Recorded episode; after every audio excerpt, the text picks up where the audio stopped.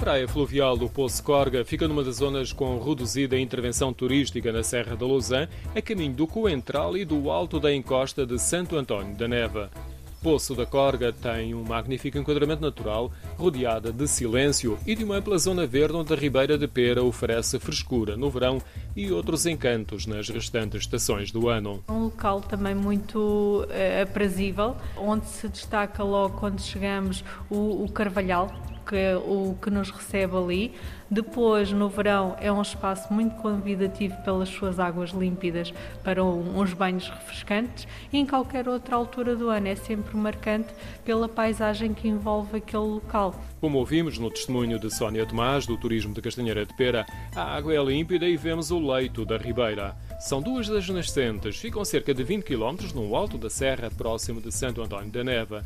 Surge rodeada de árvores que acompanham as margens, definidas por muros de pedra, e depois de passar Passar por debaixo da ponte pedonal, forma dois tranquilos espelhos de água e após o açude origina uma pequena cascata. Se formos para a perspectiva de baixo, conseguimos ver uma pequena queda de água que forma ali junto à praia do Poço Corvo. Tenho o convite para andar um pouco mais. Para andar e para explorar aquela zona e para usufruir, e é um espaço ali também muito para relaxar e para apreciar a natureza.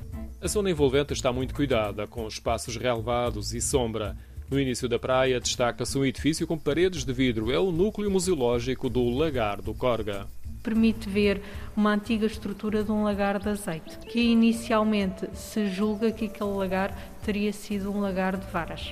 Vemos alguma maquinaria, esmós de pedra, ceiras e reservatórios para onde escorria o azeite.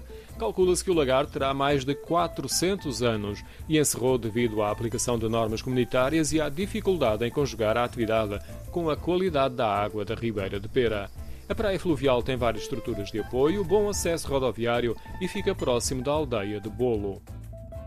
O Vou e Já Venho tem o apoio do Turismo do Centro de Portugal, um país dentro de um país. Cofinanciado pelo Centro dois mil e vinte, Portugal dois mil e vinte e União Europeia através do FEDER.